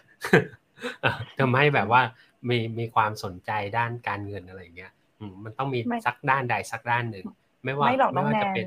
อืมใช่ครับ ไม่หรอกน้องแนนที่บอกว่าคืออย่างพี่กับพี่วินอะ ก็ยังไม่ได้ทำไม่เขาเรียกว่าจิตไม่แข็งเหมือนเหมือนแพนที่เขาจะจริงๆมีผมก็ระบบเคยในพลาดการมาก่อออนมครับก่อนไม่มีระบบในการออมแต่ของพี่นี่คือใช้วิธีใช้วิธีแบบว่าแยกจำกัดค่าใช้จ่ายลดค่าใช้จ่าย แล้วก็รู้ว่ามีเงินเท่านี้ที่ใช้ต่อเดือนอย่างเงี้ยคือถ้าไม่ทำอย่างเงี้ยก็เหมือนกันค่ะ ของมันต้องมีทุกไอเทม และที่พี่ลดได้ง่าย ๆ เลยก็คือ ลดความติดแบรนด์เนมลงด้วยอืมอะไรอย่างเงี้ยอืมของเหมือนกันคุณภาพใช้ก็คือถ้ามันจำเป็นต้องใช้ก็ซื้อของดีๆไป แต่ว่าถ้ามันใช้งานได้เหมือนกันนานๆใช้ทีอะไรอย่างเงี้ย ก็ไม่ต้องยี่ห้อนี้ก็ได้ไหมอะไรอย่างเงี้ย ลดลง ถ้านานๆจะแตะมันทีนึงอะไรอย่างเงี้ยจ้ะอืมขออันเสริมนี้ก็พี่ออจะมนิดตรงนึงครับค่ะเรื่องได้เรื่องของแบรนด์เนมอะจริง ๆ แล้วมันก็มีหลายคนนะครับ ที่เขาออมเป็นพวกเนี้ยอ๋อ จริง ๆ ไม่รู้ว่าจะเรียกว่าเป็นออม หรือว่าเป็นการลงทุนเพื่ออนาคตก็ได้นะครับ อย่างกระเป๋าอืมแบรนด์เนมที่เป็นไฮเอ็นอย่างเงี้ย คือคือถ้าเกิดคนที่อยู่ในวงการหรือว่าคนที่เขาเล่นอะราคามันเขาจะไม่ค่อยเทรตดกนะครับ ใช่มันจะใช่ใช้เทรดเพื่อมีอยู่ที่ใช่ อย่างนั้นได้เลย หรือว่าพวกรองเท้าอย่างเงี้ยรองเท้าใช่ที่เป็นแบบในในที่เขาเล่นกันอะมันก็สนิเกอร์พวกใช่ครับ เราก็ค่ะเราก็ทำให้มันมีมูลค่าเพิ่มขึ้นได้ใช้ในการเทรดอันนี้ก็ผมว่ามันก็ ก็ได้นะ ถ้าแต่ถ้าแต่เราต้องมีความรู้ในในตัวสินค้านั้นนะดีๆ ก็ออมของได้ปลอมหรือเปล่าอันหรืนี้อไปเจอของปลอมก็ดีใช่ครับมีต้องมีเลจิวิเช็ธีคนี้มีอะไรเยอะครับพี่ตั้งใจทำเหมือนกันแพนแต่ว่าที่พี่ให้คะแนนตัวเองไม่ได้คือ มันก็ยังอยู่เต็มตู้เลยไฮเอ็นพวกเนี้ยหลุยส์สองอืมกูชี่ยังไม่เอาไปเทรดเลยจ้ะแล้วก็ไม่ได้ใช้ด้วยเอออะไรอย่างเงี้ยต้องเพดูราะว่าอันดีนี้ๆเพตอนราะแรว่ากผเดี๋ยวมก็ไม่ไม่ได้คิดเรื่องนี้เลย ไม่ได้แบบไม่ได้สนใจ เพราะว่าส่วนใหญ่กระเป๋าผู้หญิงเขาดูกันนะผมก็มานั่งดูเออจริง ๆ แล้ว มันก็ดีเหมือนกันนะ ถ้าเกิด แต่ว่ามันก็ต้องอยู่ในขอบเขตที่เราที่เราเอฟฟอร์ตนะครับที่เราหามาได้แล้วก็ อาจจะมีไว้ใช้สักอันนึง แต่ว่าที่เหลือเนี่ย เราก็ อ่า เก็บไว้เพื่อเพิ่มมูลค่าของมันนี่ครับบางคนผมว่าเขาใช้น่าจะวิธีได้เนี้ยค่ะ เขาใช้วิธีที่เขาซื้อมาใช้สักระยะหนึ่ง แล้วเขาก็อืมเอาไปขายต่อ แล้วเขาก็ได้ซื้อรุ่นใหม่มาใช้ใหม่อะไรเงี้ย บางคนก็ใช้อย่างเงี้ยเขาจะไม่เก็บค้างๆไว้ เพราะของที่มันเก็บค้างๆไว้มันก็ตกรุ่น ราคาก็ตกอืมถ้าพวกกระเป๋า เนาะแต่นาฬิกาอย่างเงี้ยเออบางคนก็สะสมนาฬิกาชอบมากชอบนาฬิกามากซื้อมาอะไรเงี้ย ก็สวมใส่สักหน่อย แล้วก็เอาไปเทรดต่ออะไรเงี้ยอืมในตู้พี่อ้อมอาจจะมีวินเทจอยู่ก็ได้นะคะ ดีนะครับอาจจะมีวินเทจอยู่ได้ราคาอะไร ก็คือเรียกว่าอืมเงิน เออการออมเงิน การออมเนี่ย ไม่ได้จำกัดอยู่แค่เป็นแค่ตัวเงินอย่างเดียวนะคะ หรือว่าเป็นสินทรัพย์ชนิดอื่น ๆแต่ก็คือรวมถึงที่เป็นสิ่งของ อย่างเช่นของแบรนด์เนม sneaker ต่างๆ หรือว่านาฬิกาก็สามารถที่จะถือว่าเป็นการออมแต่อย่างหนึ่งที่น้องแพนพูดมาก็คือต้องมีความรู้คู่กัน ด้วย เพื่อที่เราจะได้รู้ว่า เออ ตลาดนิ้วนี้หรือว่ารุ่นไหนเฉพาะอะไรยังไงที่เราที่จะสามารถที่จะทำเงินได้ อันนี้จริงๆก็เป็นทักษะการหารายได้อีกอย่างหนึ่งด้วยเนาะที่มามาที่มันสามารถมาพร้อมกับการออม ในอีกรูปแบบหนึ่งที่ที่เราอาจจะคาดไม่ถึงแบบนี้ครับอย่างเงี้ยอาจจะแบค่ะบพออาจเป็จะนคาดเกี่ยวเหมือนเหมือนที่น้องแพนบอก เพราะมันอาจจะเป็นดูเป็นการลงทุนและอะไรเงี้ยอืมใช่ครับอืมประมาณนั้นแต่การออมก็คือหลักๆ เลยเนาะก็คือความสม่ำเสมอนี่แหละ ความสม่ำเสมอความอดทนแล้วก็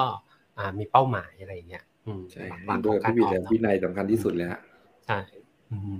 ถ้าอย่างสมมติอ่าหลักที่แบบว่าในแต่ละอันเนาะ อย่างเช่น สมมติหารายได้อย่างเงี้ยหลักๆก็คืออาจจะต้องแบบมีรายได้หลายทางอะไรอย่างเงี้ยเนาะสมมติแล้วก็ถ้าสมมติว่าหลักของการใช้จ่ายก็อย่างที่อาที่พี่พี่พี่อ้อมพูดเมื่อกี้ก็คือ ซื้อของที่มูลค่าไม่ได้ดูที่ราคาอะไรเงี้ยเออแล้วก็ซื้อของที่แบบอ่าอาจจะเพิ่มประสบการณ์ของตัวเอง หรือว่าซื้อของที่มันสร้างสร้างอ่าทักษะเราได้ด้วยอะไรเงี้ยอืมแล้วก็ถ้า ถ้าคีย์ของการออมก็คืออย่างที่น้องแพนพูดเมื่อกี้ก็คือวินัยความสม่ำเสมออะไรเงี้ยอ่าแล้วก็ถ้าสมมติว่าคีย์ของการลงทุนก็คืออ่าอย่างเช่นอ่าจะต้องอืมอาจจะต้องไม่มีความโลภไม่มีความกลัวอะไรเงี้ยอ่าก็จะลงทุนได้ประสบความสำเร็จอะไรประมาณเนี้ยครับอย่างคีย์ของการออมอันนึงก็ดีนะคะ อย่างเช่นว่าเราต้องมีเป้าหมายว่า เราอะจะออมเงินเพื่ออะไร มันจะได้รู้สึกว่ามีกำลังใจเนาะในการออมเช่นอะสมมติอย่างแพนยังวัยรุ่นอยู่เฮ้ยฉันอยากจะได้อะไรเนี้ยอะซื้อคอนโดใหม่อะสมมติเพิ่งแต่งงานอยากย้ายอยากย้ายคอนโดตั้งใจเก็บเงินเพื่อจะซื้อคอนโด เพราะฉะนั้นเนี่ยอืมเราก็จะไม่รู้สึกไม่เครียดและไม่อึดอัดในการที่จะแบ่งเงินมาเก็บไว้เพื่อซื้อตรงนี้ โดยที่ถ้าคนที่เขาไม่รู้จักการออมและไม่วางแผนเนี่ย เขาก็จะไปดาวน์เลยจ้ะพอดาวน์เสร็จเขายังไม่รู้เลยว่าเขาจะเอาเงินที่ไหนผ่อนรายเดือนมันก็กลายเป็นหนี้สินลุงลังไปหมดเลยอะไรอย่างเงี้ยค่ะ แต่อย่างคนที่เขาออมเป็นเขาจะต้องรู้ในระดับหนึ่งก่อนว่าเออโอเคเขาจะต้องดาวน์ได้มากที่สุดเนาะเพราะทำให้อืมเงินการผ่อนคอนโดต่อเดือนเนี่ย มันน้อยแล้วก็เสียดอกเบี้ยน้อยอะไรอย่างเงี้ยอืมครับอืมครับนี่ ถ้าฟังของพี่อ้อมก็ประเมินไม่น่าจะใช่ห้าแล้วเหมือนกันครับ น่าจะเจ็ดแปดเหมือนเหมือนกับน้องรู้แพนแต่ไม่ รู้แต่ไม่ทำเอาไม่ใช่อะพี่ยกตัวอย่างนะ อะเมื่อกี้สักครู่พอดีพี่ อยากให้แม่ออกกำลังกายขาใช่ปะก็จักรยานที่บ้านนะมีอยู่แล้วของผู้ใหญ่ที่ปั่น แต่ว่าเออมันไม่มีพนักพิงอ่าแต่เอาโอเคอืมพอผู้สูงอายุมันควรนั่งเก้าอี้มั่งนั่งที่มันมีพนักพิง และการออกกำลังกายโดยการปั่นจักรยานเนี่ยมันเซฟที่สุดแล้วดีกว่าให้เขาไปเดินบนลู่วิ่งอะไรอย่างเงี้ยค่ะ เพราะฉะนั้นตอนแรกที่พี่ไปดูขออนุญาตเอ่ยชื่อ พี่ก็ไปดูในห้างเออไม่อะไม่เอ่ยไม่ใช่เอ่ยช็อปละไปดูในห้าง ราคามันเกือบหกหมื่นบาท ซึ่งก็คือการปั่นจักรยาน พี่ก็นั่งคิด เออเอาไงดี พอดีว่าไปดูอีกห้างห้างหนึ่งที่เขาเป็นห้างอ่าดีแคทลอนเลยที่ขายพวกสินค้าอุปกรณ์กีฬาทั้งหมดเฮ้ยของหน้าตาเหมือนกันใช้งานได้เหมือนกันราคาเหลือแค่หมื่นสองจ้ะอืมอืครับมอันนี้ก็เป็นตัวอย่างหนึ่งในการการลดค่าใช้จ่าย เออ อะไรอย่างเงี้ยค่ะพี่ว่าของเหมือนกันใช้เหมือนกันเลยประมาณนี้ เอออันนี้ก็เหมือนเป็นนี่ไหมครับาเทคนิคการใช้จ่ายไหมครับถูกเลยครับใช่เพราะว่าอย่างผมอะสกิลสูงเหมือนพี่อ้อมเลย คืออืมเวลาซื้อจะซื้ออะไรอย่างหนึ่งอะครับ ผมจะเป็นคนแบบว่าต้องต้องคือเหมือนเราอยากได้แหละ แต่ว่ามันจะมีสองสองปัจจัยก็คือหนึ่งเราถามตัวเองก่อน จะเป็นไหมรีบหรือเปล่า ถ้าไม่รีบเราเลื่อนได้ไหมสองก็คือ หาราคาที่มันเหมาะสม คือผมก็จะดูรีวิวดูหลาย ๆ ที่หลายๆ shop เดี๋ยวนี้มีทั้งออนไลน์มีทั้งที่หน้าร้านดูหมดเลยครับ อย่างสมมุติจะซื้อรองเท้าคู่หนึ่งจริงๆรองเท้าเนี่ย ราคาป้ายเนี่ย มันก็ โอเค มันก็ถือว่าไม่แพงอยู่แล้วมันเป็นราคาที่เขาตั้งไว้ แต่เราก็มีไหมมีแหล่งที่เราหาที่มันได้ราคาถูกกว่านั้นไหม ก็ดูดูดูดูจนมั่นใจครับ ค่อยซื้อมันก็จะช่วยประหยัด budget ไปได้ด้วยน้องแพนพี่ไม่ทำดีเหมือนขนาดน้องแพนอืมพี่ไม่หาขนาดนั้น แต่รู้สึกว่าหกหมื่นมันมันแรงไปอะไรประมาณเนี้ยผมว่ามันก็ก็ลองแพงอยู่ดูใหม่ เออ ซื้อแต่มันเป็นโลเข้าได้ไหมอะไรอย่างเงี้ยเออแต่อันเนี้ยทำให้แนนรู้สึกว่า เอ๊ะ การออมเงินกับเพศเนี่ย มันมันมันเขาเรียกว่าอะไรมันแตกต่างกันเหมือนกันนะ เพราะว่าถ้าอย่างน้องแพนกับพี่วินอะจะดูลักษณะเหมือนแบบ มีหลักการมีเรื่องความคุ้มค่า มีอะไรแบบนี้เหมือนมันมันมันจะดูมีแบบแผน แล้วก็จะดูใจแข็งมากกว่า จะมากกว่าแบบ อย่างพี่อ้อมเนี่ยก็ยังมีว่า เออ ฉันซื้อเพื่ออันนี้แบบว่าเป็นความสุขของฉันอะไรอย่างเงี้ย ถ้าอย่างเงี้ย ผู้หญิงกับผู้ชายจิตแข็งต่างกันไหมสำหรับที่ปรึกษาการเงินที่เคยคุยกับลูกค้ามาอะไรอย่างเงี้ยพี่ว่าไม่ได้อยู่ที่เพศหรอกแต่อยู่ที่วินัยของแต่ละคนมากกว่า เพราะว่าผู้หญิงบางคนก็มีระเบียบวินัยในการเก็บ เยอะมันอยู่ที่คนอะผู้ชายบางคนก็เห็นปุ๊บก็ซื้อปั๊บไม่ชอบการเซอร์เวยอะไรอย่างเงี้ย เออ เคยอ่านหนังสืออันหนึ่งเนาะแต่อันนี้ก็ไม่ไม่ได้เกี่ยวกับ อ่าอย่างที่พี่อ้อมบอกครับไม่ได้เกี่ยวกับว่าอ่าเป็นผู้ชายหรือผู้หญิงจะเก็บเงินกว่าเก่งเก่งกว่ากัน หรือว่าจะใช้เงินเก่งกว่ากันอะไรเงี้ยอ่าแต่คือเคยอ่านหนังสือเล่มหนึ่งแล้วเจอว่า คือผู้หญิงอะอ่ามีสายตาที่จะแยกเฉดสีได้มากกว่าผู้ชายอ่าก็เลยก็เลยก็เลยทำให้ทำให้เวลาซื้อของอะไรอย่างเงี้ยก็อาจจะแบบ อ่า อาจจะแบบมีคือดูอะไรก็ ก็ก็น่าสนใจหรืออะไรอย่างเงี้ย อืมประมาณนั้นหรือว่าแบบมีเสื้อสีชมพูแล้วก็ยังมีสีชมพูคนละชมพูสำหรับมุมมุมมุมมองผู้ชายนะอ่านวันเย็นชมพูโอรสใช่ไหมครับใช่หรือว่าอันนี้จริงอันนี้จริง หรือไม่ก็อ c เซสซอรี่อะรองเท้าอันนี้เอาคู่กับชุดนี้สิอะไรประมาณนี้ อืมก็เข้าใจได้ แล้วก็กับการกับการที่เป็นที่ปรึกษาการเงินเนี่ย อ่าพอพอแบบว่าเหมือนกับมีเรามีแบบว่าอาชีพเรามีตำแหน่งของเราเนี่ย เป็นที่ตัวแทนประกันที่ปรึกษาการเงินเนี่ยทำให้แบบว่าการเขาเรียกว่าอะไร การออมเงินของเราเนี่ย มันต้องเข้มข้นขึ้นหรือเปล่าคะรู้รู้สึกว่าแบบมันจะเข้มข้นขึ้นหรือเปล่าพี่วินก่อนก็ได้ค่ะ อืมครับ อ่า คือถ้าบอกว่าเข้มข้นขึ้นไหมน่าจะไม่ใช่เข้มข้นขึ้น แต่คือเรารู้ พอเรารู้เรามีระเบียบมากขึ้น อืม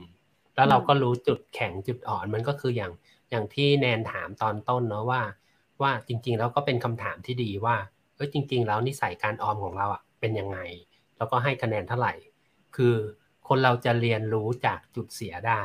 อืม ถ้าแบบข้อดีเราก็จะไม่ได้เรียนรู้อะไรอะไรเงี้ย อืม ถ้าเรารู้ว่าอะจุดเสียของเราคือแบบนี้แบบนี้นะ แล้วเราก็ไปหาความรู้มาว่า เอ้ย เพราะว่า เออความเฉยเนาะทำให้เราไม่ได้ออมอย่างเงี้ยเราก็มาใช้วิธีการหรือว่าเลือกเครื่องมือในการออมประมาณเนี้ยแล้วอย่างสมมติอย่างเช่นเรื่องกลัวการสูญเสียเนี่ยอ่าถ้าสมมุติว่าคนแบบมีมีมีการเคลียร์ทีฟหน่อยเนอะแล้วก็สามารถแบบเอ๊ะจะเอาวิธีนี้มาออมเพิ่มได้ยังไงก็สามารถทำได้อะไรเงี้ยประมาณนี้ครับแต่สำหรับ แต่แต่สำหรับพี่เนอะพี่กลับมองว่าพอเรามีความรู้เรื่องของที่ปรึกษาทางด้านการเงินมากขึ้นอะสิ่งที่ได้อะก็คือเรารู้เป้าหมาย ว่าเราจะออมเงินไปเพื่อสิ่งไหน แล้วเราจะเราคือเรารู้เป้าหมายชัดเจนอะเมื่อก่อนก็แค่ออมออมแบ่งแบ่งออมออมแล้วเอาไปทำอะไรหรอ ยังไม่รู้แต่ว่าตอนนี้คือมันรู้ทำลายว่าจะต้องเกษียณต้องใช้เงินอะไรเท่าไหร่ แล้วเราจะวางแผนการรักษาของเรายังไงค่ารักษาพยาบาลไม่ว่าเจ็บป่วยธรรมดาหรือโรคร้ายแรงมันทำให้ชัดเจนมากขึ้น รู้รู้มันทำให้เรารู้จักการวางแผนการใช้เงินในอนาคตชัดเจนขึ้น อืมอืมและอย่างน้องแพนล่ะคะ เหมือนกันครับ ผมว่าไอ้เรื่องว่าเข้มข้นขึ้นไหมอะมันมันไม่ใช่ไม่เกี่ยวหรอก แต่ว่าคือแนวทางอะ มันชัดเจนขึ้นคือเหมือนกับว่า พอเรามีความรู้มากขึ้น เราก็รู้ว่าสิ่งไหนที่มันเหมาะสมกับเรา เราก็เลือกในสิ่งที่มันเหมาะสมกับเรา เช่น บางคน คิดว่าออมไม่เก่ง ก็หาตัวช่วยสิครับใช่ไหมครับ ตัดบัญชีก่อน หรือว่าหักอัตโนมัติไปอะไรเงี้ยครับ แล้วเราก็เราก็มองต่อไปว่า เอ๊ะเราจะออมเป็นระยะไหน เพื่ออะไร ระยะยาวเพื่อใช้ในอนาคต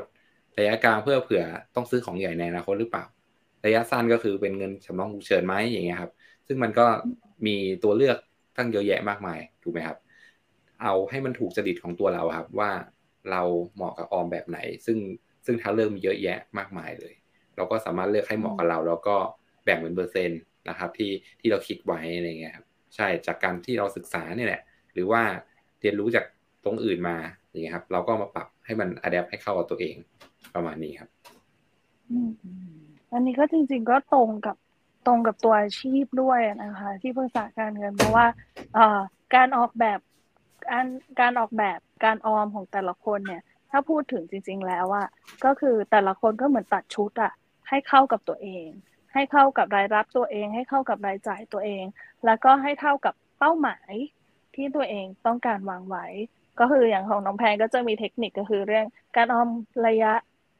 ระยะสั้นระยะกลางระยะยาวนะคะ แล้วก็เรื่องของการแบ่งเปอร์เซ็นต์แล้วถ้าของพี่วินนะคะ ถ้าจะแชร์ถ้าจะแชร์เทคนิคแบบตัวแทนแบบแบบที่ปรึกษาทางการเงินเนี่ย จะมีเคล็ดลับอะไรมาแบ่งกันในวันนี้ค่ะถ้าสมมุติว่าไป search search เนาะในอินเทอร์เน็ตเนาะว่าวิธีจะออมส่วนเพิ่มต้องบอกว่าออมส่วนเพิ่มหรือว่าอะไรเทคนิคเงี้ยมันก็จะเป็นแบบเก่าๆนะว่าเก็บพันธบัตรแบงค์ห้าสิบเก็บเหรียญอะไรเงี้ย ซึ่งสมัยนี้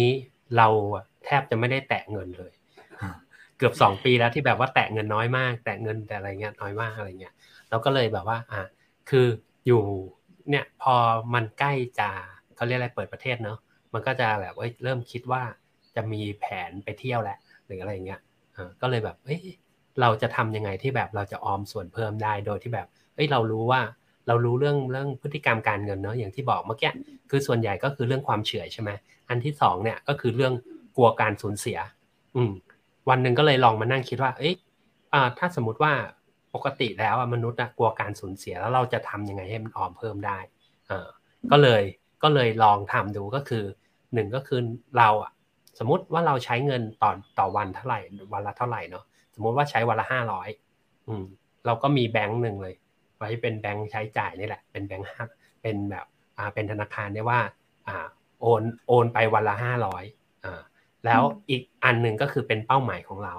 คือเหมือนเราคิดสลักกัน สมมติ เรามีเงินที่เหลือจากการออมและตัดไปตัดไปสมมติตัดออกไปเหลือสักประมาณสักอะตีกลมๆคร่าวๆสมมติสักสามหมื่นก็ได้หรือหรือสองหมื่นก็ได้อะไรเงี้ยอ่าก็คือเราก็จะอยู่ในอยู่ในบัญชีหนึ่งอ่าอาจจะเป็นบัญชีที่เราแบบมีแรงจูงใจนิดนึงก็ได้ เช่นมาอาจจะไปตั้งเขียนบัญชีนี้ว่าเป็นบัญชีท่องเที่ยวอะไรเงี้ยอ่าแล้วเมื่อกี้เราก็คือมีบัญชีใช้จ่ายประจำวันใช่ไหมแล้วก็บัญชีท่องเที่ยว เหมือนเรากำหนดให้ตัวเองอะจ่ายเงินให้ตัวเองไปในแบงค์นั้น คือวันละวันละห้าร้อยอ่าแล้วถ้าสมมุติว่าวันไหนอะเราใช้ไม่หมดอ่าสมมติว่าวันนั้นปุ๊บใช้ห้าร้อยแต่ไม่หมดเนาะใช้ไปแล้วเหลือห้าสิบาทอะไรเงี้ยอีกอีกเช้าวันหนึ่งเราก็โอนแค่สี่ร้อยห้าสิบอ่าถ้าสมมุติว่าเราใช้ใช้สามร้อยแล้วก็โอนแค่สามร้อยอะไรเงี้ยอ่าก็ลองใช้ดูมันก็ก็เห็นผลนะ เพราะว่ามันจะมีความรู้สึกเหมือนว่า เฮ้ยเราต้องเสียเงินให้ตัวเราเองต่อวัน แล้วเราก็ไม่อยากจะเสียมันเยอะอะไรอย่างเงี้ยเหมือนเหมือนกำหนดรายเหมือนกำหนดรายรายวงเงินใช้แต่แต่ละวันเลยใช่ไหมกำหนดเงินให้ตัวเองใช่เพราะว่าปกติอะปกติเรากำหนดกำหนดว่าห้าร้อยใช่ไหมมันก็จะหมดห้าร้อยอ่าเราจะเราก็รู้เลยว่าเราใช้ได้เต็มที่ห้าร้อยแต่พอเรามาลองทำวิธีเนี้ยมันก็จะแบบว่าก่อนจะโอนเราก็จะเห็นบัญชีว่าอ่าบัญชีท่องเที่ยวเฮ้ยเราต้องจ่ายมันเฮ้ยคนนี้มันใช้แพงเว้ยเออ พรุ่งนี้เราใช้น้อยกว่านี้หน่อย เราก็จะได้โอนเงินน้อยกว่านี้หน่อยอะไรอย่างเงี้ยก็ลองอยากจะให้ลองลองใช้เทคนิคดู แล้วก็ลองมาแชร์กันว่าได้ผลไหมอะไรอย่างเงี้ยสำหรับสำหรับยุคยุคใหม่นะยุคที่แบบว่าเราไม่ได้สัมผัสเงินเลยก็คือเกินการมันก็จะส่วนเพิ่มเนาะมันก็จะคล้ายๆกับที่พี่อ้อมบอกเนาะว่าแบ่งแบ่งธนาคารใช่ไหมก็คล้ายๆกันแต่ว่าเออแต่ว่าพี่อ้อมยังไม่กำหนดว่าเออให้ตัวเองค่าใช้จ่ายเออต้องไปลองบ้าง ลองลองซอยย่อย ซอยซอยย่อยเป็นแบบเป็นวันเลยเนี่ยแล้วพอแบบเฮ้ยวันนี้เราจ่ายให้ตัวเองสี่ร้อยแต่อีกวันหนึ่งเราจ่ายให้สามร้อยเราจะรู้สึกดีขึ้นว่าเฮ้ยเราเสียแค่สามร้อยเองนะอะไรอย่างเงี้ยเดี๋ยวมันก็จะเป็นการเสียภาษีนะครับ คิดอย่างนั้นเลยจ่ายเยอะเสียภาษีเยอะเงี้ยใช่ใช่ก็คือทุก ๆ อย่างอย่างสมมุติว่าอย่างนโยบายรัฐเนอะที่ให้คนเราออมมากขึ้นจะได้เสียน้อยลงอย่างเงี้ย ก็ใช้เทคนิคนี่แหละกลัวกลัวกลัวการสูญเสียนี่แหละ ก็จะมาใช้มาเพิ่มขึ้น แต่จริง ๆ ก็คือจากรีเสิร์ชอะก็คือเมืองนอกเขาทามาก่อนแหละ แล้วไทยก็ทำตามอืมมันก็ทำให้คนมีเงินเกษียณได้มากขึ้นอะไรอย่างเงี้ยครับแล้วอย่างพี่อ้อมล่ะคะมีเคล็ดลับหรือว่าเทคนิคอะไรมาแบ่งปันกันในวันนี้ จริง ๆ ที่พี่ชอบก็คือเรื่องของการใช้เงินแยกตามแบงก์เนาะแต่ว่าอาจจะต้องทำแบบวินเพิ่มเติมของในสิ่งที่ทำแล้วจับทำย่อยไปอีกว่ากำหนดวงเงินต่อวันดีกว่า เพราะว่าเราต้องประเมินจากรายได้ขั้นต่ำของเราก่อนสมมติเนาะสมมติเนาะรายได้ขั้นต่ำของเราเท่าไหร่สมมติสามหมื่นบาทแน่ๆเป็นรายได้ฟิกๆแล้วแหละแล้วหักเงินออมทั้งหมดที่เราจะต้องเข้าวันติแบบตัดเข้าบัญชีอะไรไปเนี่ย เรามันเหลือเท่าไหร่แล้วเรามาหารสามสิบวันหรือสามสิบเอ็ดวันดูอีกทีหนึ่งว่าจะเหลือวงเงินใช้ห้ามเกินเท่าไหร่เออตรงเนี้ยไม่เคยคิดเดี๋ยวจะต้องเอาไปลองทำบ้าง แต่ส่วนที่เกินก็คือว่าก็ใช้แค่ขั้นต่ำนั่นแหละ เพราะว่าไอ้ส่วนที่เกินมันอาจจะไม่แน่นอนไงด้วยอาชีพอย่างเราเงินมันได้ไม่แน่นอนอยู่แล้ว เราเอาแค่เงินที่ได้ประจำประจำแน่ๆ ลองใช้ดูเนาะเทคนิคของพี่พี่ว่าจริง ๆ แล้วเนี่ย คือการออมเงินให้ชีวิตไม่บงเนี่ย นอกจากการเพิ่มค่าใช้จ่ายแล้วเนี่ย มันต้องลดเพิ่มเพิ่มรายได้แล้ว เพิ่มหาเงินให้เก่งอะ่ะ มันต้องลดค่าใช้จ่ายจริง ๆ ต้องควบคุมค่าใช้จ่าย เราต้องคิดก่อนว่าสิ่งที่เราจะซื้อนั้นอ่ะ มันจำเป็นไหมอย่างที่แพนบอก แล้วถ้ามันไม่จำเป็นและมันจำเป็นแต่ไม่เร่งด่วน รอโปรโมชั่น เราต้องซื้อตอนโปรโมชั่นเออใช่ครับถูกป่ะใช่เลยครับที่ว่าโปรโมชั่นตอนนี้มันดีมากห้าห้าสิบสิบอะไรอย่างเงี้ยเออรอโปรโมชั่นนิดนึงได้ไหมรอไหวไหมของเต็มตะกร้าเลยใช่ไหมครับตอนนี้ไม่แต่แต่แต่เราจะแต่เป็นคนที่ไม่ค่อยชอบซื้อของออนไลน์ตรงนี้อยู่แล้วก็คือก็จะบอกว่าเราก็รอดูก่อนว่ามันจำเป็นหรือเปล่า ถ้ามันจำเป็นแบบไม่เร่งด่วนก็รอซื้อตอนถูก เพราะว่าเดี๋ยวเดี๋ยวก็ลดโปรเดี๋ยวก็ลดโปรบางทีเสื้อผ้าเนี้ยซื้อหนึ่งแถมหนึ่งก็คือลดห้าสิบเปอร์เซ็นต์อะเออ อะไรประมาณเนี้ย ก็ไว้ซื้อของ ในยามที่มันมีโปรโมชั่นนะแม่บ้านสายโปรน้องแอนถูกใจ แล้วก็ลดใช่เนี่ยก็เพื่อนเนี่ยวินวินเงินก็เหลือเก็บลดของลดอาหารง่ายๆเลยนะขนมอาหารที่มันไม่จำเป็นอะ เช่นของกรุบกรับชอบเคี้ยวของกินไอติมอะพอเราลดพวกนี้ได้หนึ่งเงินก็เหลือสองสุขภาพก็แข็งแรงขึ้นน้ำหนักก็ไม่ขึ้นอย่างเงี้ยก็คุมน้ำหนักได้ ประมาณอันนี้นี้จริงจริงจริงนะโอ้จริงลูกขนมเนี่ยเหมือนคอนเน่นะเมื่อก่อนเนี่ยของมันขาดไม่ได้ต้องมีอยู่ที่บ้าน เดี๋ยวนี้ไม่ไม่แตะก็ประเพราะมาณจเนี้ยริงๆก็ค่ะคือ เมื่อลดค่าใช้จ่ายเราก็จะมีเงินออมที่มากขึ้นด้วยเช่นกันนะคะใช่เอ่าก็คือเท่าที่คุยกันมาเนี่ย ก็คือทักษะในการเก็บตังค์เนี่ย จริง ๆ ก็เหมือนเราสร้างไอ้นี่เหมือนกันนะสร้างกล้ามเนื้อเนาะก็คือเราต้องเพียรทำไป เพียรทำไปอย่างต่อเนื่องเราถึงจะเห็นผล ผลตามที่เราต้องการแป๊บนึงนะคะ ผลตามที่เราต้องการหรือว่าที่เราต้องที่เราวางไว้ ใช่ไหมคะอืมแต่ว่าส่วนหนึ่งที่สำคัญก็คือ ใจเราต้องฟูด้วยนะ เพราะว่าถ้าใจเราแป๊บเมื่อไหร่เนี่ย มันมีแนวโน้มว่าเราอาจจะล้มเลิก หรือว่าอาจจะยกเลิกกลางขันนำเงินที่เราออกไว้นั้นแม้จะมากจะน้อยเท่าไหร่ก็อาจจะไปเขาเรียกว่าอะไรอะไปลงกับสิ่งต่างๆ มากมาย ซึ่งมันก็จะ หายไปความตั้งใจดีนั้นก็เลยสุดท้ายแล้วค่ะ อยากให้แต่ละท่านช่วยฝากเขาเรียกอะไร ข้อคิดหรือว่าฝากกำลังใจให้กับคนที่กำลังออมเงินกำลังคิดว่าจะออมเงินกำลังออมเงินอยู่ หรือว่าคนที่ต้องแบบเขาเรียกอะไรมีเป้าหมายที่ดีแล้วที่จะดำเนินสิ่งนี้ต่อไป อันนี้เริ่มเริ่มจากน้องเล็กของเราดีกว่าค่ะ น้องแพนฝากอะไรทิ้งท้ายจ้าเรื่องออมเงินสำหรับ สำหรับใครที่อันนี้ฝากสำหรับคนที่อยากเริ่มก่อนนะครับ คือทุกคนอะมีไลฟ์สไตล์ต่างกัน อยากให้หาตัวเองให้เจอก่อน การจะหาตัวเองให้เจอก็คือ ดูอ่านหาความรู้เพิ่มเติมครับสักหน่อยว่า เออ เราถูกถูกใจแบบไหนนะครับแล้วเราก็ตั้งตั้งธงไว้ที่ตั้งเป้าหมาย อาจจะไม่ต้องเป็นเป้าหมายที่ยิ่งใหญ่อะไร เอาเป็นเป้าหมายเล็กก่อน ให้ทำให้ได้ก่อนครับ พอเราทำเป้าหมายแรกได้เนี่ย เราค่อยขยับเป้าหมายในการออม เพิ่มขึ้นครับ มันเหมือนเป็นการให้กำลังใจตัวเองว่า เนี่ยทำได้แล้วเป้าหมายแรก เราก็ค่อยก้าวต่อไปเรื่อยๆครับนะครับ แล้วก็ทำต่อไปเรื่อยๆครับ พอเราเจอทางของตัวเองว่าเราอยากเก็บแบบไหนอยากออมยังไงนะครับ เราไปเวนั่นแหละครับ เพราะว่าเวของแต่ละคนไม่เหมือนกันครับ ทุกคนสำเร็จได้เหมือนกันครับ ไม่มีคนล้มเหลวครับ มีแต่คนล้มเลิกเพราะว่าเขาเลิกไปก่อนนั่นเอง ความสม่ำเสมอครับ เป็นสิ่งสำคัญครับ อยากจะฝากไว้ตรงนี้เท่านี้ครับผมครับแล้วก็อีกอีกอย่างหนึ่งที่อยากเสริมน้องแพนนะคะ ก็คือ เคยอ่านหนังสือเล่มหนึ่งเหมือนกัน ที่เกี่ยวกับเรื่องของการดูแลสุขภาพเนาะอันนี้ขอขอเทียบเคียงกับการดูแลสุขภาพ ก็คือเอ่อมันก็คือการตั้งเป้าหมายก็คือมีการตั้งเป้าหมายเหมือนกัน ก็มีคนถามแบบคุณหมอคนนี้ว่า แล้วถ้าสมมติว่าวันเนี้ยเราทำไม่ได้อย่างเป้าหมายเนี่ย คุณหมอก็ตอบว่าเริ่มต้นใหม่พรุ่งนี้ได้เสมอนะคะอืมอ่ามาพี่วินค่ะครับสำหรับสำหรับผมนะครับ ก็คือว่าเอ่อเอ่อ ถ้าใครที่คิดว่าแบบตัวเองออมเงินไม่เก่ง เก็บเงินไม่ได้อะไรเงี้ยแล้วเอ่อแล้วเขาเรียกอะไรจะพยายามทำหรืออะไรเงี้ยคือหนึ่งก็คือขอให้รู้ตัวเองก่อนว่าตัวเองเป็นคนยังไงอะถ้าแค่รู้ตัวนี่แหละ คือถึงตัวเองจะออมเงินไม่เก่งเนาะไม่เท่ากับ จะไม่มีเงิน อืมอืมมันมีวิธีที่ทั้งทั้งๆที่ออมไม่เก่งนี่แหละ แต่สามารถมีเงินเกษียณได้ ประมาณนี้ครับอือืมมก็ใช้เครื่องมือใช่ไหมใช่ใช้เครื่องมือใช้วิธีการแล้วก็ปรึกษาที่ปรึกษาการเงินอืมครับ เราไม่จำเป็นคือเราอาจจะแบบไม่ต้องออมเก่งเหมือนคนอื่นอะไรอย่างเงี้ยเออไม่ต้องแบบเอ้ยเราต้องพัฒนาขนาดนั้นอะไรเงี้ยแต่มันมีวิธีการที่แบบว่าก็ออมเงินไม่เก่งนี่แหละ แต่เกษียณสุขได้อะไรเงี้ยครับเยี่ยมเลย ครบแล้ว ไม่ต้องพูด จะบอกว่าเออมันก็ร้อยเรียงกันมาเนอะพวกเราก็ไม่ได้เตรียมกันแต่ว่าวิธีก็คล้ายๆกันแต่พี่จะเพิ่มเติมนิดนึงอย่างเมื่อกี้เรื่องของค่าใช้จ่ายเนี่ยเวลาที่จะซื้ออะไรที่จากพี่เมื่อกี้ก็คือพี่ก็ยังเห็นความสำคัญของการลดค่าใช้จ่ายจริง ๆ ในการซื้อของอย่างที่พี่บอกว่าเออพี่ก็ดูช่วงโปรโมชั่น แล้วดูมากอีกนะว่า บัตรเครดิตใช้ใบไหน แล้วมันได้ cashback แล้วมันได้รับส่วนลดเพิ่มเติมมี on top อะไรเงี้ยอันเนี้ยพี่จะทำประจำ เออทำประจำ on top อันนี้อันนี้อันนี้เยอะสุดก็ใช้ใบนี้ไปอะไรเงี้ยค่ะ แล้วพอมาถึงตอนออม ก็เหมือนที่วินบอกก็คือว่าไม่ใช่เก็บไม่เก่งไม่มีเงินอยู่ในแบงก์แต่เกษียณไม่ได้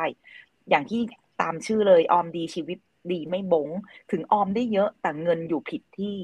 มันก็เกษียณไม่ได้เหมือนกัน ก็ไม่เกษียณสุขเนาะเพราะฉะนั้นเนี่ย พอเราคิดว่าเราอะมีเงินอยากออม เราก็ต้องดูอีกออมแบบไหนออมเพื่อตอบโจทย์และตอบเป้าหมายเรายังไง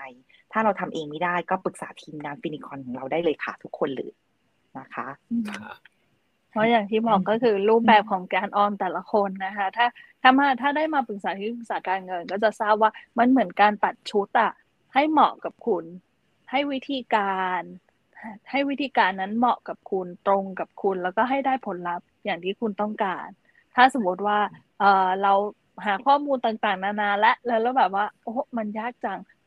ลองปรึกษาที่ปรึกษาการเงินได้ค่ะ เรายินดีนะคะ ที่จะให้คำปรึกษาเสมอ แล้วก็สามารถติดตามเรื่องราวต่างๆนะคะ เรื่องเกี่ยวกับการเงินเนี่ยจากฟินิกรขับนะคะ ทั้งเรื่องการเงินทั้งเรื่องสุขภาพสำหรับวันนี้นะคะ ก็ได้เคล็ดลับดีๆ จากทั้งสามท่านนะคะ แล้วก็อยากจะขอส่งกำลังใจนะคะ ให้กับคนที่ นั่นก็จะเป็นตัวแทนในด้านนี้นะคะ ในเรื่องของการที่เราอาจจะเริ่มต้นใหม่ได้เสมอค่ะ ในเรื่องของการออมเงินเนาะเพราะว่า เพราะว่าอย่าลืมว่า เพราะว่าอย่างที่ถอดบทเรียนจากทั้งสามท่านก็คือ วิธีการที่เข้มงวดเกินไปเนี่ย มันอาจจะทำให้เราล้มเลิกล้มเหลว แต่อย่างน้อยเราต้องไม่ล้มเลิกอย่างที่น้องแพนบอกนะคะ ก็สร้าง สร้างเขาเรียกว่าอะไรสร้างความสนุกให้กับ step ทางการเงิน ถ้าคุณเริ่มจาก step เล็กๆเนี่ยมันก็จะเสริมสร้างความแข็งแกร่งให้คุณนะคะ สามารถเริ่มออมก้อนที่ใหญ่ขึ้นใหญ่ขึ้นใหญ่ขึ้น และในที่สุดก็คุณก็จะสามารถไปสู่เกษียณสุขได้สำหรับวันนี้นะคะ ขอบคุณสปิเกอร์ทั้งสามท่านนะคะ ขอบคุณพี่อ้อม ขอบคุณพี่วิน ขอบคุณน้องแพนด้วยค่ะครับแล้วก็ขอบคุณขอบคุณ ขอบคุณออเดียนทุกท่านด้วยนะคะซึ่งหัวข้อนี้นะคะ ออมดีชีวิตดีไม่บงเนี่ยค่ะมีรีเพย์ออนนะคะใน Clubhouse นะคะ แล้วก็มีสามารถชมย้อนหลังได้นะคะ ที่ Facebook f i n i c o n F I N I C O R N นะคะสำหรับหัวข้อในวันนี้ก็เป็นเรื่องการออมสำหรับสัปดาห์หน้าค่ะ จะเป็นเรื่องกับเทคนิคเกี่ยวกับการทำงาน จะเป็นหัวข้ออะไรนั้นนะคะ เดี๋ยวติดตามกันได้ที่หน้าเพจนะคะ เดี๋ยวเราจะอัปเดตให้ทราบกันค่ะ สำหรับวันนี้ขอบคุณทั้งสองทั้งสามท่านขอบคุณสปิเกอร์นะคะ แล้วก็ขอให้ทุกท่านนะคะ ประสบความสำเร็จในชีวิตการออมค่ะ สวัสดีค่ะ ขอบคุณค่ะ สวัสดีค่ะบ๊ายบาย